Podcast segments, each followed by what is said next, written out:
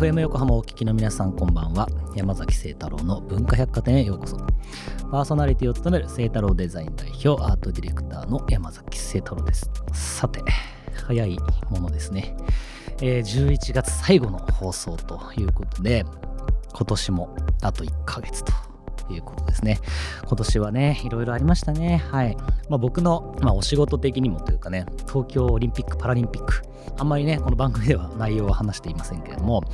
で、まあ、個人的に3年ぐらい組織委員会でクリエイティブやってたんですけど、なんか33、4ぐらいの時に、なんかね、個人的にちょっと興味を持って、スケボーを始めてたんですよ。でなんか村スポ行って26歳のお兄ちゃんにスケボー教えてもらったりとかいろいろしてたわけなんですけどあのオリンピックでねあのスケートボード一大ブームですよ。この間もさまあ僕もその中の一人なんだけどしばらくちょっと寝かせてたわけスケボーを。だけどやっぱりこう再燃してですねあのちょっと公園のねあのスケボーパークみたいなところにちょっと子供と板を持って自転車で行ったらですねめちゃめちゃ混んでます。なんだろうな、なんか自分もその中に乗ってるからちょっと恥ずかしいわけですけど、やっぱなんかブームってあるんだなっていうふうに思いましたね。ということで、まあ、そんなこんなで今回はスケートボードに関する方に来ていただきました、えー、ゲストはスケーター動画クリエイターの岩沢志門さんです。えー、スケボーで社会を変えるということをポリシーに、えー、チャンネル登録数が21万人を超える YouTube を通じた発信であるとかあとはこれ結構ユニークなんですけど途上国でスケボーを教えるプロジェクトあとはプロスケーターのためのオンラインサロン運営など幅広い活動を、されているということですね。でかつ、まあ、若干22歳と。いうことで多分オリンピックを見てもねみんななんかスケボーの人若いなって思ったと思うんですけど、まあ、まさにね、あのー、岩沢さんもその中の一人というところですね、えー、そんな岩沢志門さんと2週にわたってお送りをしていきます、えー、そんな文化百貨店ではメッセージもお待ちしています。Twitter、Facebook、Instagram、 note の公式アカウントをフォローしてコメントやメッセージを送ってください。それでは山崎晴太郎の文化百貨店今夜も開店です。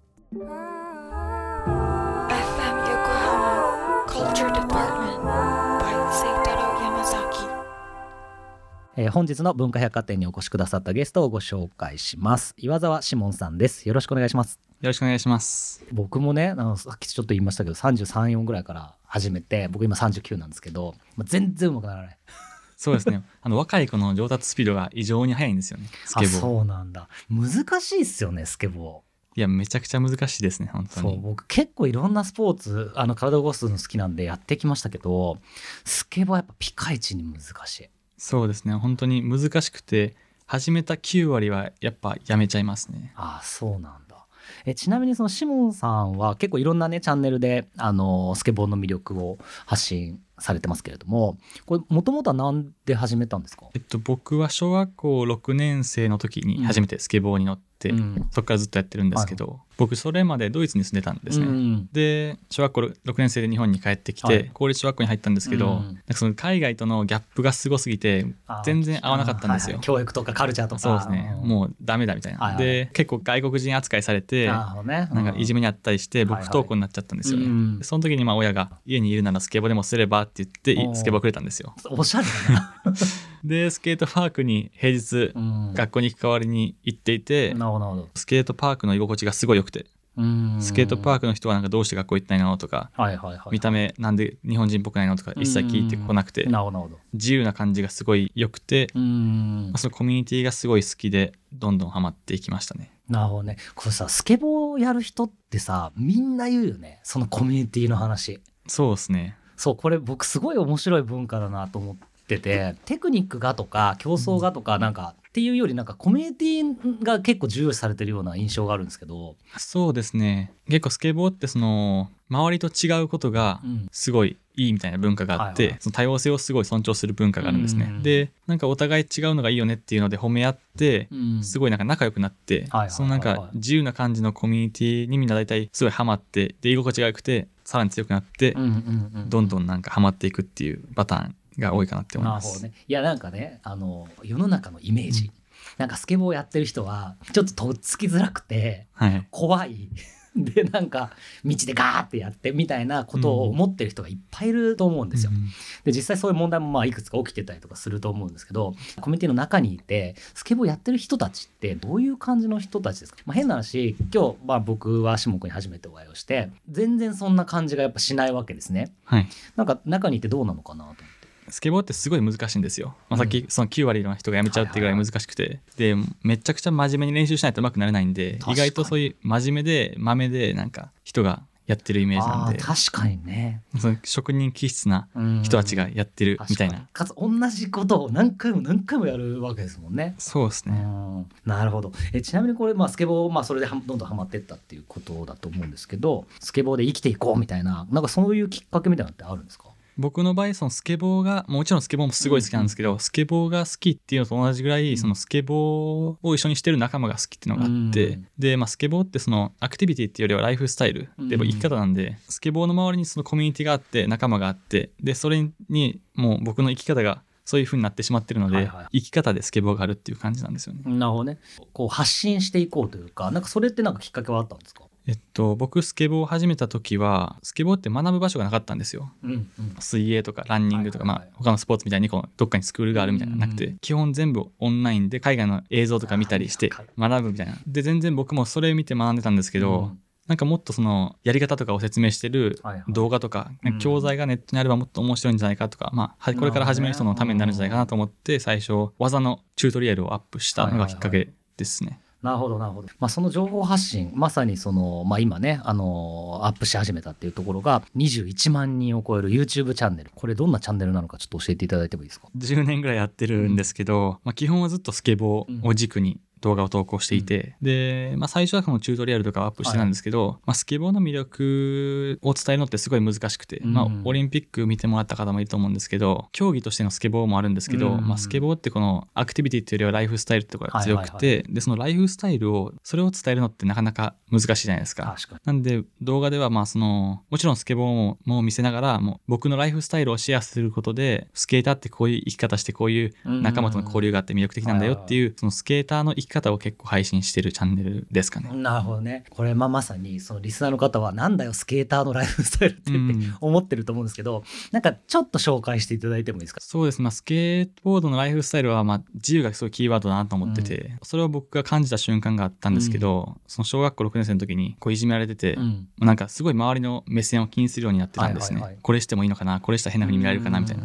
で、スケートパーク行ったら、なんか周りと違うことがすごい尊重されてて、なんかそれ違うとすると、それめっちゃいいねとか、なんか全然周りと違くてそれいいねって言われてて、で、なんかその時に、あ、周りのことあんま気にしなくても自分の思うようなことをすればそれが正しいこともあるんだってことに気づいてずっとそれハマっていったんですね。で、やっぱそのスケボーのライフスタイルはあまり周りのなんかその同調圧力じゃないですけど、そういうなんか足並み揃えるみたいなのがあんまない。なくてそういうなんか自由な生き方をお互いし合ってそれを尊重し合う文化。なんで、まあ、必ずしもそのスケボーが常にそばにあるわけではないんですけど、そういうスケボーがある自由な生き方で勝手に僕は思ってます、ね、なるほどね。ちなみにまあ冒頭でもちょっとお話ししましたけどオリンピックですよ。はい、実際にそのオリンピックの前ずっと前からスケートボードをずっとコミュニティやって関わって発信してってやってる中で社会ってなすぐこうやってなるなみたいな感じします、はいはい、そうですね。あのよく聞かれるんですよ、うん、そのスケボーでめちゃくちゃスケート人口増えたんじゃないみたいな、うん、実際確かに増えたんですけど、うん、それ以上に1年前にそのコロナがすごい流行ったじゃないですか、はいはい、2020年の4月、うん、でその時が一番伸びたんですよ。あそうなのその時にあのスケボー人口多分34倍とかになってでそこで一気に伸びてでオリンピックでまあさらにちょっと伸びたっていう感じなんでまあ、スケーターからすると、まあ、確かにオリンピックでも増えたけどそれの1年前の方が増えたよねっていうのが正直そうなんだ。それみんなが在宅になってなんか運動しなきゃとかそういうことですか？そうですね。やっぱ一人でできるスポーツ、うん、かつどこでもできるっていうのでスケボーがすごい流行ったのかなって思います、あそうなんだ。なんか一番最初ってどうやって始めればいいんですか？まあ変な先ほどもねなんかその始めるスクールがないとかなんかいろいろある,、あると思うんですけど。そうですね、まあ、まずスケボーを買うんですけど、うん、結構僕のおすすめはやっぱり最初スケボーって分かんないことも多いと思うんで、うん、スケートショップスケボー売ってるお店に行って、はい、店員さん大体スケーターなんで、うん、なんか僕に合った私に合ったスケボーはどういうのですかって聞くのが一番いいのかなって思います、はい、なるほどなるほど。そうやってなんか自分に合ったスケボーとかそういうのがあるってことなんですか？そうですね。やっぱり身長に合ったスケボーとか、うん、そのパーツも結構あって、うん。まあ硬さとかいろいろあるんで、はいはいはい。そういうのもやっぱ詳しく聞いてでそういうの聞くとやっぱりどこでじゃあスケボーできるんですかとかうん。どこで教えてもらえますかみたいなのも結構やっぱ情報として持ってるので。なるほどやっぱそのお店まあネットで売ってるんですけどやっぱ最初はお店で買うのがいいですかね。いやー確かにね。全然わかんないですもんね、うん。僕一番最初は紫スポーツ来ました。そうですね。僕もそうです。村スポ行ってそしたら村スポのなんかパークが足立区にありますと。でそこのスクールに入って教えてもらいましたねでもやっぱなんかいきなりさ村スポ僕結構おすすめでやっぱ街にあるじゃないですかスケートショップ。ありますね。ち。ょっとハードル高いですよね。初初手で行くには。そうですね。ちょっとなんかなんか謎のローカル感。そうそうそう。でなんか はい行っていいのかなみたいな、うん。まあピストとかね自転車系もそうですけどはい。なんで僕は結構ね村スポさんおすすめしますけどね。そんなこんなで。それではここで一曲いきたいと思います。シモンさん曲紹介お願いします。はい。えー、 Foster the People の Pumped Up Kicks です。FM Yokohama Culture Department by Seitaro Yamazaki. えー文化百貨店今晩お越しいただいているシモンさんが選んだ Foster the People の Pumped Up Kicks を聴いていただきましたこの曲はどういう曲ですか？この曲はですねあの中学校の時にうん。スケボー仲間がいたんですけど、うん。夏休みにスケボー動画撮って、うん。それをまとめて映像にしようぜっていうのがあって、でその時に使った曲でああ結構思い出がある確かに。ありますよねそういうのね。なんだろうねあの動画ビデオ作りたい系カルチャーってあるじゃないですか。はいはい。そのスケボーもそうだし僕ダンスやってたんで、はい。あのダンスもまさにそうだしなんか独特のなんかその辺のカルチャー感ありますよね。ありますね。うん、で大体先生がいないパターン。そうですね まだ当時さビデオだったからさビデオをこう夜な夜な入れてコマを食ってこのムーブどうなってんだろうとかやりましたもんね。懐かしいっすね。はい。ありがとうございます。えーまだまだシモンさんとお送りをしていきます。すごいね、あの、いろんな活動をシモンさんされているんですけど、あの、スケートボードの魅力を世界に広めるスケートエイドという活動も展開をされているということですね。このスケートエイドについてちょっと教えていただいてもいいですか？はい、えーこのプロジェクトは、まあ、東南アジアの途上国を訪問してでその国の、えーまあ、個人や小学校に行ってスケボーを教えて、まあ、施設によってこう提供してスケボーの魅力を広めてでその様子をまあ日本でも発信していくっていうプロジェクトですね。ともともと結構旅行が好きで、はいはい。で、まあ、バックパッカーうん。でその東南アジア回ろうかなみたいなはい。友達2人で話したんですけど、その時にあのスケボーを持って行ったら面白いんじゃないかみたいなああ、なるほどね。話になって、でもせっかくスケボーを持っていくならなんかそっちにも面白いことできるんじゃないかみたいな風に考えて、まあ、訪問した国のうん個人や小学校に行って教えようみたいな風になって始まりましたね。スケボーってなんかその東南アジアっていうかそあの辺ってどうなんですか？そうですねまあギリギリありますね。あギリギリあるんですねまあ、でも街に数人みたいな。あだってスケートボードショップとかあんまないですよね。そうですね。あんまなくて途上国だとスケボー、まあ、輸入品なんで高いんですよね。あそうなんだ。なんで本当に一部の裕福な人しかできないものみたいな風になってますね。なるほどね。あとなんか路面どこで滑るんだろうというかはいみたいなのもなんかありそうですけどね。あでも意外と路面は良かったりするんで、うん。全然場所はあります、ね。ああそうなんだ。へえんかそれ面白い。かつ何孤児院にはい行ってってことじゃないですか、はい。それはもともとあれですか？なんかアポイント取ってお教えてほしいみたいなそういう感じで行くんですか？えー全然もう本当にあのノーアポでピンポン鳴らして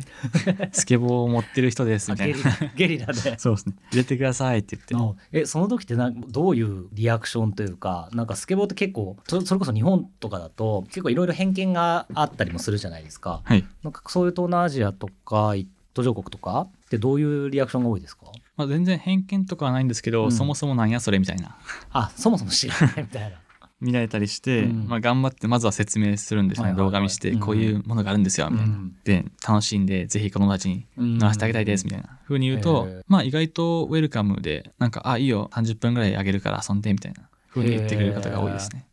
え子供たちのリアクションってどうですか？やっぱ子供たちもスケートボード、まあもちろん見たことも乗ったこともないので、めちゃくちゃこうビビって誰も乗ろうとしないんですよ、最初は。でも一人目がこう乗って楽しそうにすると、はい。みんなも次々私も僕もって言って、うん。列ができて、で、めちゃくちゃ盛り上がりますね、毎回。なるほどね。え逆になんか嫌な思いしたこととかないですか？嫌な思いは特にないんですけど、まあ、スケボー乗ってこけで怪我してもらったら怖いんで、それだけはちょっとヒヤヒヤしてますね、確かにね。子供たちがねいやそれこそなんかまあいろいろ思い出すんですけど僕学生時代にまさにバックパッカーで僕写真専攻してたんでカメラ持ってやっぱりその途上国行ったりとかストレートチルドに撮ったりとかやっぱしてたんですけどめちゃめちゃ来ますもんね。そうですね。本当に俺を撮れ俺を撮れみたいな。その写真まだやっぱ残ってますもんね。すごい勢いですね。うんなんかああいうなんだろうななんかんこう普段のフィルターを超えるなんかこうギアとか行為とかカルチャーとかなんかそういうのってやっぱまあ確実にあるような気がするんでなんかそういうのがねどんどんどんどん広がっていくといいなっていう気がしますけどね。ちなみにこれは今まではどんな国というかどれくらい回られたんですか？今まではえーっと9カ国だいたい40施設ぐらいめっちゃ行って訪問してねネパールから始まってタイミャンマーラオス、はいはい。まあ、インドネパールスリランカとか行ったりしてますそれでなんかまあ国によってまたあれですかなんか感覚が違うというか、まあ、評価が違ったりとか ミャンマー人めっちゃうまいなとか あるんですかそういうの？いやまあそういうこの国めっちゃうまいなとかはないんですけど、いやまあ子供ってやっぱ純粋じゃないですか、はいはいなんで意外とあんまり国で違った点はなくて結構やっぱ共通してるのは最初怖いけどうん乗ったらめちゃくちゃ楽しくてめっちゃ盛り上がって笑顔みたいなはいはいはいはい。なるほどね。素敵だね。この活動はじゃあまあこれからもずっと続けられていくってことなんですかね？そうですね。ちょっとこの1年はコロナ期間でうん。できてなかったんですけど、う今後もずっと続けていく予定です、なるほど。これまあ今までのそのまあ活動を YouTube でまあいろいろ発信されていると思うんですけど、まあ、その中でまあ例えばスリランカのゴミ問題であるとかいろんなその社会課題というかっていうものもごご紹介されてるじゃないですか。それって何かこう意図はあるんですか？そうですね。えっとまあただ東南アジアに回ってスケボーを教えてだけでもいいんですけど やっぱりなんかそれを通じてやっぱその現地の問題とかをはい。日本のなるべく多くの方に知ってもらうっていうのはすごい意味があると思っていますし、向こうの社会問題とかその現状を踏まえてやっぱスケボーを教えてなんかどんなスケボーがなんかどんな効果を持ってるのかみたいなのを発信できればと思って、まあ、そういう社会問題も結構バックグラウンドとして入れるようにしてます。なるほどなるほど。その延長というか、まあ、つながりというかということだと思うんですけれどもこれタイミングがねあれでしたね。つい先ほど終わったということなんですが11月28日いっぱいまでですね。あのクラウドファンディングで支援を募っていたネパールでスケートパークを作ると、はい。これはどういうプロジェクトですか？えっと、ネパールのブトワルっていう小さな町にスケートパークを作って、そこに今スケボーいっぱい提供して、うん。この町でめっちゃスケボー流行らせようっていう作戦の プロジェクトですね。なんでネパールだとやっぱネパール人センスいいなみたいな。まあ僕が過去に訪問した国でもあるんですけど、まずまあ僕がすごいネパール好きになったっていうのもあるんですけどうん。でも大事ですよね。ネパールってすごいその日本人に似てるとこがあるなと思ってなんか真面目なところとうん。かちょっとその控えめなところとか、うんまあ好きになってでスケボーもすごいなんか多少コミュニティがあったんですよね。ああそうなんだ、でそれがコミュニティ性がすごい強くて、うんまあ、ネパールだったらいけるんじゃないかなと思ってあとまあ縁もあってネパールで作ることにしました。パークはないんですかネパールって？えっと首都に1個あるんですけど、うんまあほとんどないですね。えなんかか海外というかなんか日本だとなんかこうストリートとパークというかなんか今パーク全盛期みたいな感じだと思うんですけど、うんこう海外とか回ってるとどうなんですか？みんな街中でやってるって感じなんですか？そうですね。基本やっぱストリートから生まれたものなんで、うん。みんな街で自由に公園でやったりしてますね。うんネパールの時もやっぱりスケートパークはまああるはあるんですけど、うんあんまないんでみんな自由にやっていたイメージがありますね。なるほど。そんなところでパーク作りをという、まあ、クラウドファンディングだと思うんですけども結構大変じゃないですか？パーク実際にじゃあ作ろうぜまではいいと思うんですけど、はい。じそれを実行していくってめちゃめちゃパワーもいるだろうしいろんな調整もいると思うんですけど。そうですね。結構大変でまあ今回はえっと僕とそのドイツの NPO と協力して作るんですけど、うんやっぱり現地の場所を探したりなんかそもそも作れる人がいるのかみたいな結構手作りで作るんで、まあ、僕も12月に手でもう作っていくんですけどそのぐらいな感じで作るんで結構ハードですね。楽天でランプセットとか売ってるわけじゃないですそうですね。コンクリートで作っていくみたいな。はいはいはい。はいで、現地の人をめちゃくちゃ助けてもらって作るっていう本当にワイルドな感じで。なるほどね。それでもすごい壮大なあれですね。ちなみにこれクラウドファンディング終了したということなんですけど、ここから完成まではどういうプロセスで進んでいくんですか？まあ、クラウドファンディングは終了したんですけど、うん。まあ、そのまま企業さんとかからのスポンサーを頑張って集めて、うん。どんどん資金を集めて、で、12月か1月ぐらいに、まあ、実際僕がネパールに行って、うん。で、ネパールのその現地の人ともコミュニケーション取ってて、多少は進めてもらっていて、はいはい。僕が行って NPO の方も来て、一緒に最終的に作り、うんまあ、完成させていくっていうプランなんで、まあ、えっと、1月ぐらいにはもうできるっていう。結構すぐそうですね。もうスピードで勝負でやってこうみたいな。なるほどね。すごいな。なんで、そうですね。あの、ぜひ、あの、追加の支援を追加の支援があれば、ぜひこ。れ活動支援したいっていう風になったらどうすればいいですか、クラウドファンディング終わっちゃってると思うんですけどあ、もう僕の連絡先に直接連絡してもらえれば僕が、いじゃ YouTube のなんか、とか、はい。あれコメントとかはい DM とかいろんなところで。あの公開してる E メールがあるんで、ぜひそちらにお願いします。なるほどね。でもすごい。でもなんかこの話だけ聞いたらあれですよね。たまにドキュメンタリーとかで初めて井戸を掘って水を通した日本人の話とかなんか出てるじゃないですかたまに。はい。なんかそのそれを思い出しましたね今。なんか30年後ぐらいになんかドキュメンタリーとかなってそう。この国のスケートボードはここから始まったみたいな。原点みたいな。そうそうそう。この何もない街から始まったスケートボードみたいな。っていう可能性は多分に抱えてますよねなんかその街でスケボーがすごい異常に流行ってたら面白いじゃないですか。いや面白い面白い。で、そこでコミュニティができていて、なんかそこからなんかもしかしてオリンピック選手が出るかもみたいなはいはいはいはい。ふうになれば、すごい、まあ、いや面そうっすよね。夢があるなと思って。いや夢がある夢がある。え今そのスケボーって世界で見ると、はい。やっぱアメリカなんですか？まあアメリカはもちろんやっぱ発祥の国なんでうん強いんですけど、もう日本がめちゃくちゃ強いですね、今。あまあ見ててもねそうっす。なんでですか？結構いろんな要素があると思うんですけど、まずその日本人のあの職人気質というか真面目な部分がすごいよく出てると思ってて、はいはいなんかちょっと機械体操と似てるかなって思ってて、うん。その機械体操も真面目に技を決めていく練習していくみたいな、ん。でその同じような感じでスケートボードも技難しくて、はいはいで成功率を高めるためにずっと反復練習してはいはいはい。真面目に練習するみたいな。でそういうのが結構日本人得意だなってはい。